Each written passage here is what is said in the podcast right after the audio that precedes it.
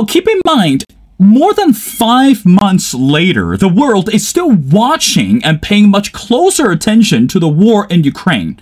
On one hand, people are asking the question when will America continue to stop uh, the behavior of Vladimir Putin? But on the other hand, people are still waiting to hear more messages, for example, from China. And perhaps there should be a direct dialogue between President Xi Jinping and Vladimir Putin regarding his ruthless behavior.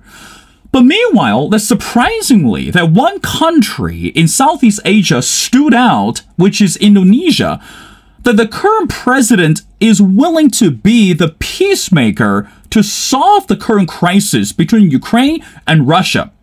And that really begs the question how bold is the leader today, and why Indonesia among all the countries in Southeast Asia? I'm also, meanwhile, in the last 24 hours, if you follow the news, there's sadly to say that the former prime minister of Japan, Shinzo Abe, was assassinated and tragically. And also in this episode, we're going to address and talk about the legacy of this person. Now, if you follow our show, that you're familiar with one of our distinguished guests, which is Professor Marc Lanteigne. Now, Professor Lanteigne teaches in political science, including international relations, comparative politics, and also his current research interest focus on China and domestic and international politics, and also the East Asia, including the country as Japan, Korea, Southeast Asia, and the Pacific Islands. Now, without further ado, Professor Marc, and welcome back to The Missing Piece. Thank you, Will. Great to be back. Professor Marc, I want to get started again at the beginning, as I mentioned in the intro, we are into the fifth month that watch this war in Ukraine. At the beginning, the whole world was rather stunned about what Vladimir Putin did, not only to the government of Ukraine, but also to the people in Ukraine. However, that recently, when we follow the news that leaders in Indonesia decided to step up and willing to be the peacemaker. So my first question to you is, where did the leader in Indonesia receive the inspiration or the strategy? And why do you think he was willing to be the peacemaker for Ukraine and Russia? Thank you, and that's a really good question. And the first answer I would give is it's important to stress that this conflict um, in Ukraine is certainly not just a European issue. It is mm. certainly not restricted to any particular part of the world. It is having very significant aftershocks throughout the world, throughout uh, the global economy. And one would argue that Indonesia is a very strong example of this. We are seeing serious strains on uh, food supplies, mm. on supply lines. Uh, Indonesia itself has had to restrict, for example, uh, the export of palm oil, and there are mm. concerns about food security in many parts of the world, including in the Asia Pacific. Now, you look at Indonesia, it is not a small country, population of 275 million. Mm. It is a country that has really tried to portray itself under the uh, Widodo administration as a potential uh, peace broker, as a potential moderator, not only in the Asia Pacific, but as you correctly point out, also in the Ukraine conflict. Mm. So there was hope that by putting uh, themselves forward as neutral parties or relatively non-aligned parties in this conflict, that a little bit of movement could be made towards, if not necessarily a ceasefire, at least a de-escalation of the conflict. And President Widodo was looked at very carefully for this decision. Um, there was the argument that, okay, it was a first step, but a very preliminary first step. And it really calls into question how much any third party can really affect any kind of peacemaking or peace building in this uh, in this war. Well, but Professor, Professor Marc, on one hand, I understand that you were saying that again because the um, the resources shortage, you know, especially the food supplies, and right now because of the war in Ukraine, the entire world is actually undergoing this negative impact of the short of the food supply. But also, on the other hand, people are saying that the reason why the president of Indonesia is willing to step up to be the peacemaker in the midst of the war is because the inflation is having a toll on the countries in Southeast Asia. So, on the other hand, do you think it's fair to say that because the whole inflation is taking place in Southeast Asia for a lot more countries, so that really motivated or inspired the president of Indonesia decide to do something? Is that a selfish act or actually he's looking for a bigger picture, not only for the country of Indonesia, but also for the more countries in Southeast Asia? Well, very good question. And the Widodo government has certainly not been shy about its interest in being a broker, uh, being about being a uh, peace builder, a consensus builder, a problem solver, not only in the Asia Pacific, but also seeing the opportunity to do the same with Ukraine conflict. So certainly there are domestic level concerns here. But Indonesia is in a very distinct position because of its political uh, placement and because it is considered to be a relatively non aligned actor in this hmm. conflict to step forward and say, okay, is there a way that we can mitigate the effects of this conflict? Because, as I said at the beginning, this is not just a Europe conflict. This is having very significant effects, not only on inflation, food prices, availability of supplies, and we are seeing the effects pretty much everywhere, not only Southeast Asia, but also South Asia. I could point to uh, Sri Lanka right now, which is going through a very mm. serious situation, very serious political crisis. Mm. And I could also point to Africa. Mm. So Indonesia has also tried to portray itself as a almost a spokesperson for many parts of the developing world, many parts of the non-aligned part of the world. So I think this is a natural outgrowth of a lot of Indonesian foreign policy of late. Mm. You know, it's interestingly that when we look at a person who is willing to be the mediator between uh, uh, uh, Vladimir Zelensky and also Vladimir Putin, that we know that you have to have strong credibility or you have to have a strong personality in order to sit down with the two people that, again, who happen to disagree with each other. For example, let's take the Chinese leader Xi Jinping. We know that the relationship between Xi Jinping and Vladimir Putin should not be underestimated, you know, given this historical ties between the two countries and also this personal relationship between the two people. So my next question to you, Professor Marc, is how would you think, or how do you think that President of Indonesia built himself to be this credible person, and so that that both people, Zelensky and Putin, was willing to sit down with him or in order to make out a better deal. So, in other words, if we can't stop the war, but at least he's willing to put the credibility on the table so the two people are willing to compromise or at least willing to have a decent conversation so that rest of the world will stop suffering along the war.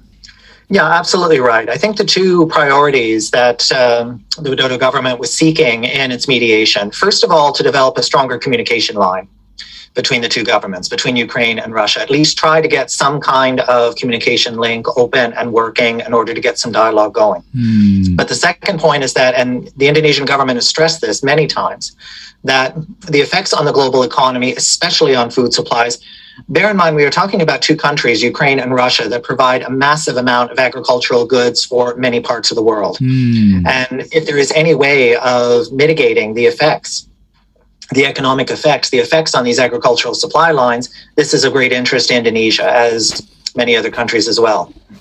Well, let's go back to uh, something more critical as we are speaking right now. But again, we are into the fifth month of the war. So, in other words, at the beginning, the whole world thought Vladimir Putin was bluffing about or regarding invasion to Ukraine. But right now, just because people don't really talk about it, but the war still matters not only to the people in Ukraine, but also even to the people in Russia. Now, coming back to the question is, Professor Marc, how would you describe this relationship between the president of Indonesia and Vladimir Putin at this moment? So, in other words, would you think this is a pure favor to build the Indonesian president credibility, or actually the, the, the person is looking for something beyond the war, or is looking for something beyond this dialogue? Because we know that the reputation of Vladimir Putin has not gone up. You know, as a matter of fact, is gaining more enemies than allies at this moment. China has been very silent as a bench player, and Japan has been very vocal of condemning the war, and South Korea joined this competition, excuse me, joined this condemnation as well. But again, for Indonesia, how would you think that the leader of Indonesia it's looking forward to strengthen this relationship not only because the food supply shortage but also in a personal level how would you think he's going to build this personal relationship with vladimir putin Yes, well, I think Indonesia is representative of several large and medium economies. I could point to, let's say, Brazil or South Africa, especially India, which have been very reluctant to overtly take a side on this conflict. Obviously, they are condemning the conflict, but they have been less willing to directly point the finger at Russia as opposed to, let's say, Europe or Japan, Korea, or obviously North America. Mm. And I think that reflects very much the fact that Russia is still a very strong economic and diplomatic player in many parts of the world, including in the Asia Pacific. And I think that the Indonesian government is very well aware of this. And to say that, okay, if we are going to work towards some kind of at least a mitigation mm. of the hmm. conflict, we need to keep communica- uh, communication lines open with both parties. And I think it also demonstrates concerns that if the conflict is allowed to continue, not only are we going to be seeing considerable strains on food supplies, but also energy supplies. Um, the Asia Pacific, including Indonesia, is very sensitive to uh, global fuel prices. That's obviously going to cause a cascade effect uh, when it comes to food supplies and supply chains. So it really reflects, I think, a little bit of realpolitik on Indonesia's part that we need to work on mediation, but we need to do it in a way that is somewhat less uh, partisan, if you will, than what we're seeing from Europe. Now, do you think that the work that the president of of Indonesia are actually doing that elevate his personal image or elevate the image of the country among the nations in Southeast Asia. So, in other words, we know on one hand, China and the US are still in this deadlock competition. So, in other words, the relationship has always been, I guess in this year we could say, even colder and colder. But on the other hand, countries in Southeast Asia, no one would like to take the side either on the US side or on China side. So in other words, some experts believe the countries in Southeast Asia, they have to figure out a way how to learn to stand up on its own. I mean, not completely separated from China or the US, but not to get too itself involved in the war. Now, so the question, again, going back to you, Professor Marcus, would you think that Indonesia leader is willing to take the action, willing to take the initiative because he's trying to boost the image of Indonesia among the countries in, in Southeast Asia? If so, how effective can we expect?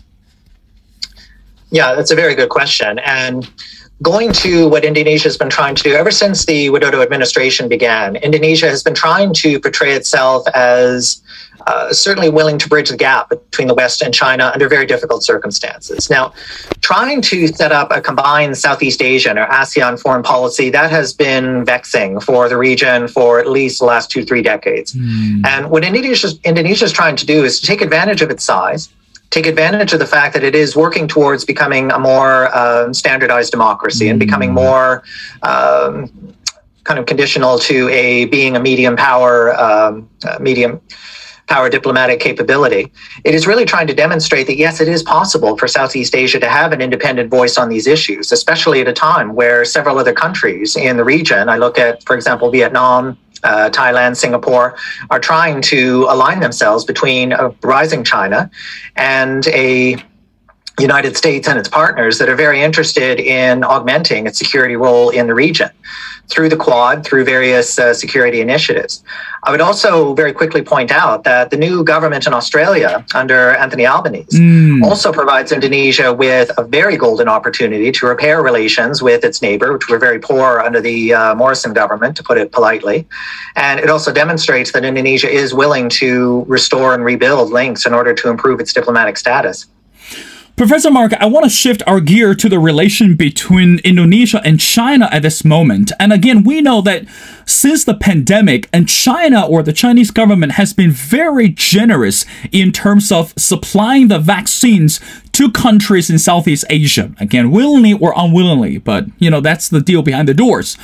But with that said, that China, again, you and I will agree, it's on the rise, and not only for this political power, but also for this economic hunger. But meanwhile, how would you assess the relationship between China and Indonesia at this moment? And also keep in mind that not too long ago, most of the ASEAN leaders were invited to the White House by Joe Biden. I mean, that's really sent, I think, based on our previous discussion, that really sent a strong message to China. So, do you think at this moment that the Indonesia and China relationship is also standing at the crossroads since this year is very crucial for China. How would you think that Indonesia is supposed to balance the relationship with China and without losing the interest from China? Yeah, that's a good point. And one priority for Indonesia right now is to improve its trade and trading relationships. And that definitely includes the United States. Now, the Biden government has put forward some very interesting economic cooperation initiatives. But one common complaint, including from Indonesia, is that, well, okay, we're talking about greater economic cooperation, but what about greater access to American markets, which is something which the Biden mm. government has been very hesitant of, especially considering that the concept of free trade is still a political football in uh, Washington right now. Mm. Now, as for China, Indonesia is wanting to understand that China is still going to continue to rise, to continue to be a major uh, economic, diplomatic, and military player in the region. Now, one example of this balance has been China has claimed waters off of Natuna Island, which is an Indonesia mm. island. And this is disputed. And this has caused problems, especially with fishing boats and civilian vessels. That's right. So both countries have tried to very, very carefully maneuver around this difference of opinion, even though it has not been resolved. It's also understood that China is going to continue to upgrade its activities, both military and civilian, in the South China Sea as a whole. And this is going to put Chinese and Indonesian interests very much into more frequent contact. So, from a strategic point of view, this is going to have to be weighed very carefully. The other issue, though, and it's not just Indonesia, but everyone's, everyone's looking at this very carefully, is that what is going to happen when China completes its party congress at the end of this year? That's what kind right. of China will we see emerge from that? Will we see the end of zero COVID? Will we see a reopening of China to greater international markets and travel? So Indonesia is really in a position to kind of watch and wait and not do anything that would be considered politically provocative, at least until the end of this year. Mm. Professor Marc, I want to go back to the war in Ukraine. Again, based on the information that I gathered, current Ukrainian President Zelensky had asked for weapons from Indonesia, and Widodo said after their phone call in April, but Widodo told Zelensky that Indonesia's constitution bars providing military aid to other countries. Now, help us to understand what kind of message did that send to Zelensky? And we know that at this moment, no one would like to see the war continue to escalate. But meanwhile, the, the people in Ukraine are actually suffering, and the military they're they're facing this reality of weapon shortage on the daily basis. But again, Zelensky, uh, Zelensky is asking for help from all the single possible ways but since Indonesia is willing to be the peacemaker for the war, but meanwhile, Widodo refused to offer weapon supplies to Zelensky. What does that say about this person? Yeah, I would say that this means that, first of all, Indonesia is quite serious about being taken seriously as a uh, neutral or at least non aligned party and is of the view that any kind of weapons shipments to Ukraine would damage that uh, damage that status, damage that capability.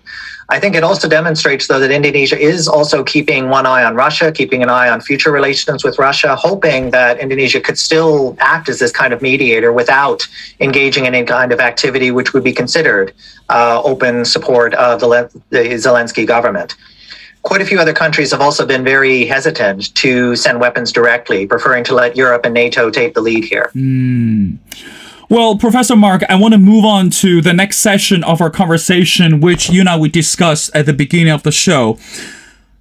During the past 24 hours, and one tragic incident happened in the country of Japan, and the former Prime Minister Shinzo Abe was sadly assassinated and within limited hours then this person passed away now just before our dialogue that i, I started to uh, uh, go through some of the online comments not only from the international communities but also from uh, uh the uh, uh, experts within this asia countries based on their analysis now one quote it says Abe really supercharged the Japanese foreign policy and Japan's role on the global stage. So, initial, so my next question to you, Professor Marc, is I don't think it's not it's not interesting to ask you why did it happen, but I want to want you to comment on Shinzo Abe's legacy. As soon as we find out that this person passed away, how should we understand that his legacy and based on the milestone and the work that he did? This is a terrible tragedy for Japan. This has been a terrible week for the country. Um, political assassinations are very rare in Japan. Uh, it has been said on many news services that gun ownership and gun availability is also very rare in Japan. So for this to happen is uh, incredibly tragic. Mm. Talking about his legacy, I could point to many different areas, both domestically and internationally, including the Asia Pacific. Abe, uh, Abe Shinzo was one of the few uh, Japanese leaders who had a second chance to become prime minister. Mm. That's very hmm. rare in Japanese politics. And when he returned to office, he was quite dedicated to making very sweeping changes to the country's economy, to the country's politics, and even to the country's strategy he was very much wedded to the idea that Japan should become a quote unquote normal country, to start to move away from the traditional pacifism of the, uh, the Cold War era and mm. to reflect the fact that Japan is in a completely changed neighborhood uh, in many aspects internationally. So, in economics, he was uh, very interested in moving Japan away from the various decades of lost opportunities, mm. the recessions that plagued the country since the 90s. His plans included the so called Three Arrows uh, economic reforms, which were partially successful. Uh, he referred to these uh, reforms as Abenomics. That's right. He was also very, very dedicated to changing the Japanese constitution to better reflect modern times. And in that, he was only partially successful. But he also wanted Japan to be a greater international player. Now, two big concepts which are very commonplace now in Asia Pacific diplomacy First of all, the idea of the free and open Asia Pacific, that definitely came from um, Prime Minister Abe. He also came up with the idea of the security diamond, which would bring together India, Japan, the United States, and Australia, that mm. later referred to as the Quad. And again, that was his uh, insights that put it together. And even when he retired, he was extremely active. Um, when he was assassinated, he was in the middle of a campaign rally. He That's was still right. very dedicated to being an active player in uh, Japanese politics, and he was still considered a voice that was very extensively heard, most recently on the subject of Taiwan. He was also very much in favor of Japan improving relations with Taiwan in engaging the island much more directly and standing up to China, which obviously caused a bit of difficulties in Beijing. Mm. He was a great friend to the United States. He was a great friend to many in Europe and throughout the region. He was also attempting, although with mixed uh, results, to improve relations with South Korea. So he was definitely a giant in Japanese politics. Even if he didn't necessarily agree with all of his policies, he simply could not be ignored. Now, again, fast forward. Now we have a new person sitting in the house. You know, again, is the brand brand new prime minister in Japan today. Of course, that after the whole assassination took place, and uh, um, Shida was very sad and it was very distraught by this uh, tragedy. But meanwhile, Professor Marc, my next question to you is how would you think that this new prime minister is able to learn from Shinzo Abe? And again, you know, we all have different uh, political aspects or political or economic expectations, but I believe we, we all should take lessons from our predecessors and so that that we are not going to repeat the same mistake over and over again. So now for the sitting prime minister of Japan, how would you expect that this person is able to learn some of the uh, uh, um, uh, I guess lessons or uh, important uh, uh, principles from Abe and so that the Japan is going to be much stronger or is going to be much forward? Go ahead. Yes. Um, Kishida Fumio, he was brought in um, when he assumed power. He was widely perceived to be potentially a caretaker prime minister because uh, since Abe stepped down, there had been a small number of very short lived prime ministerships, and there was still a bit of a question over whether Prime Minister Kishida would also wind up being a very short term mm. prime minister. But again, these are not normal times. We are dealing with a Japan that is facing a great deal of external and internal pressure. Mm. One area which I think that the prime minister is learning from uh, Prime Minister Abe is the need sometimes to kind of go beyond um, business as usual politics, to go beyond just dealing with the bureaucracy, and to really start to look at okay, where is Japan going? It's very easy to just view Japan as a peripheral player. It is very important to note, though, that this is a country that is still the third largest economy in the world, that has a great deal of international, regional, and diplomatic pull.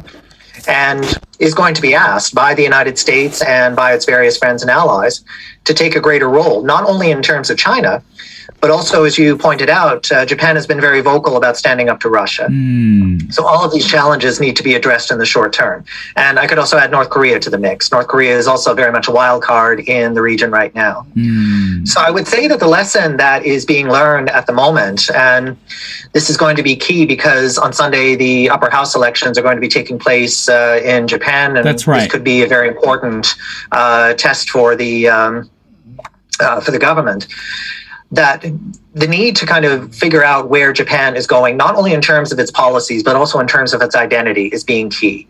Like one of the major contributions that Prime Minister Abe made is that he really defined a great deal of uh, Japan's political identity during his terms in office. Other than, I would say, Koizumi Junichiro, I can't think of another more recent prime minister that really put such a personal stamp on uh, Japanese politics. And I think that's very key to understand for his successors. Professor Marc, what about the relation between China and Japan? And again, we know that this week, for the current uh, foreign minister Wang Yi has been very busy, and he's actually traveling on the road, and he's attending this prime minister uh, summit, and he so far he met you know the uh, uh, secretary of the state uh, Antony Blinken, and also along with other prime ministers. Now, I believe that the message for from Chinese government to the world has never been changed. So, in other words, you know, we believe that mutual cooperation and we believe that uh, uh, this uh, a meaningful collaboration towards the greater future. But again, those are can be seen as political sound bites. But meanwhile, I want to get down to the reality is how should we evaluate or how should we expect the relationship between Japan and China at this moment? But and also we know that this year it's very crucial for China, not only for this presidency under Xi Jinping, but also you know for the Congress Party, then a lot of major projects that are expected to be done. So how would you think that current government in Japan should be careful or strategically planned in terms of dealing with China. How would you assess the relationship at this moment? Yeah, the Kishida government has made it very clear. There is very little ambiguity that it wants to better align strategically with the United States and including with Europe. Um, during the last NATO uh, summit, Japan was very much front and center, and that caused a great deal of concern in Beijing. Mm. It has kind of added to Chinese concerns that what NATO is basically seeking to do is expand its interests into the Asia Pacific, um, not only in regards to Japan, but also Korea. And I also think that the Kishida government has really tried to portray itself as, as I noted, standing up to Russia's uh, aggressions. There has been some incidents with both Chinese and Russian vessels getting very close to Japanese waters. So that's certainly putting the pressure on the Kishida government. That's right. And we go back to China's own internal um, domestic situation leading up to the Party Congress and China having to deal with some very serious economic questions uh, in the near term. This definitely puts the Japanese uh, government in a very difficult position. And what we're seeing now is Japan become less restrained in terms of talking about its defense. Its defense budget is going to go up. There's going to be a lot more discussion about cooperation as well as joint operations both in the East and the South China Sea. So Japan is really trying to portray itself as, again, going back to what Abe wanted, a more normal country with normal strategic concerns, uh, reflecting a difficult neighborhood and difficult times. Mm. Professor Marc, I know again you're very busy. Now let's get to the last questions of the uh, conversation. I want to talk about the relationship between US and China at this moment.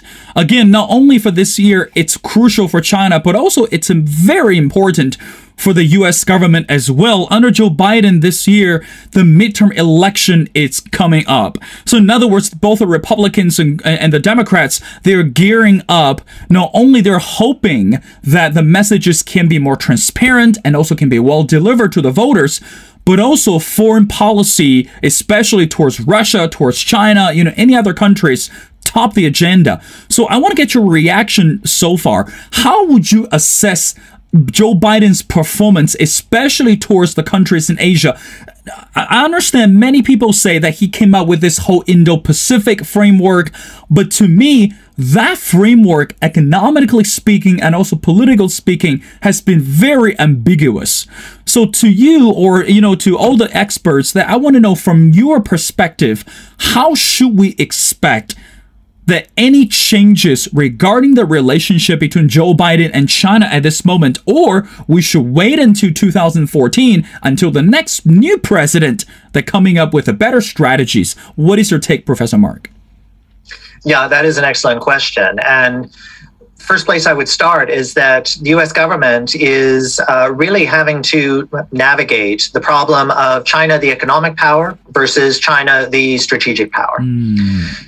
Now, many of the tariffs that were put on China during the Trump administration are still there. In mm. some cases, they've been tinkered with, but they are very much still there, and they are very politically popular. As many commentators have correctly noted, China is one of the few areas where both parties are in relative agreement. The idea mm. that China is a competitor and that China is a potential threat. However, underline, with the ongoing problem of inflation and the ongoing trouble of the United States having to rework its trade policies, there has been pressure, including from business organizations, to start removing those tariffs mm. in order to ease inflation uh, difficulties. Now, from an economic point of view, that would probably provide short term benefit. But then we get to the problem of the Biden government being very worried that even the perception of being conciliatory towards China, especially now, would be very difficult as we lead up to the midterms. Mm. So the politics and the economics are definitely starting to bang into each other. Now, the Biden government has been trying to set up an alternative to the Belt and Road. Um, which is coming very close to its 10th anniversary, by the way. And the United States is only now really starting to set up an alternative framework. It used to be referred to as the Build Back Better World. That's right. The name has shifted a bit. Now we're talking about the Indo Pacific Economic Framework. Um, certainly steps in the right direction, but we get to the core problem of are we going to see a situation whereby states in the Asia Pacific can have better access to American markets? Mm. That is the lodestone of what many um, uh, governments, economies in the region, in the Asia Pacific, are looking for. And the United States is simply not in a position to do that under current uh, political circumstances. So that means that China will still be considered to be the alternative economic partner for many in the Asia Pacific, despite concerns about the growth of uh, Chinese military power. Hmm. So again, we have a balancing act to take place. I do say, though, that what the Biden government has done has really kind of assured many of its Asia Pacific friends and allies that no, we are not going to give up the region because we're focusing so much on Ukraine, that we consider this area to be a crucial economic actor, especially in current uncertain times. And we do recognize that China is starting to become more of a challenge to many, many governments in the Pacific Rim. Mm. So, in that sense, from a diplomatic point of view, we're seeing very good uh, strides. But in terms of economic policy making, yeah, we're still waiting for a lot of results. Mm. Professor Marc, I want to end our conversation again going back to the topic on China. This year, I want to say for China has been very busy, you know, especially for the sitting President Xi Jinping not only that he addressed this global issue, started with the Ukrainian war and also ended with, you know, the summit one after another, but also right now he's gearing up for the party congress and also gearing up for his continuing of his presidency, etc. My simple question, which is the last one to you, Professor Marc, is how much do you think that Xi Jinping is very much interested in interfering or even trying to help out with international affairs because we know keep in mind that China has always been in this neutral position that tried to maintain this non-interference attitude towards international affairs but in reality, we know just because that you are not interested in participating, it doesn't mean that other countries won't pull you into the conversation. So, but I want to know that so far from your perspe- uh, from your perspective, how much can we expect China continue to stay silent or stay neutral in the midst of the whole world uh, uh, shift. You know, keep in mind that, you know, North Korea, Russia, you know, country in Southeast Asia, and with the United States, so many things can be seen as distractive for China. How long can Xi Jinping stay quiet or stay away from those matters? That is the real question. Like in many cases, China is still trying to adjust to the fact that if you're going to be a great power, uh, you get a lot of rights, absolutely, but you also get a lot of responsibilities. Mm. That you will be asked, okay, what do you think about this particular situation? Can you do anything to resolve this particular crisis? And as you correctly point out, for a very long time, Beijing was uncomfortable with that role, usually trying to stay back, let another country take the lead, maybe make comments uh, from further out. That's right. But it really doesn't have that luxury anymore. Now, in some cases, like for example, China has said more than once that it would be happy to be a mediator during the uh, Ukraine Russia uh, conflict, and this was not taken very seriously in the West. However, China has, for example, made it a point of putting itself forward as a mediator, for example, in the Horn of Africa to deal mm. with various conflicts there. And it is trying to, again, say that, okay, we are in a very distinct position, not being uh, in the West, not being a direct uh, participant in some of these conflicts, to act as a mediator, to act as an interlocutor. But the fact is, in order to do that, China needs to still kind of involve itself to get more information, to get more data, to expand its diplomacy uh, in many of these parts of the world. And Africa is going to be a very crucial test of that, I should say. And the problem now is that with China gone through a very difficult diplomatic period, we can talk at length about wolf warrior diplomacy, mm. the fact that China has mm. become much more sensitive to any kind of diplomatic activity that would be seen as conciliatory towards Taiwan or potentially insulting to the Chinese nation. It's again having to fight these kind of two impulses. On one hand, to portray China as most positive uh, as possible, but also to put itself forward as a uh, potential arbitrator for some of these conflicts. And once again, we're back to the party congress. Like so much attention is going to be placed once they announce the date of these meetings. It is going to be a very, very quiet time, at least uh, from us outside of the uh, situation trying to see, okay, what is the next Chinese government going to look like? Yes, Xi Jinping will get his third term, but who will he have to power share with? Mm. Will there need to be a shift in China's foreign policy, reflecting the fact that things are very difficult in China, both in terms of its regional situation and internally? Hmm. Professor Marc, one more question add on. Again, I'm sorry, but you know, it just gets more interesting as you start to analyze.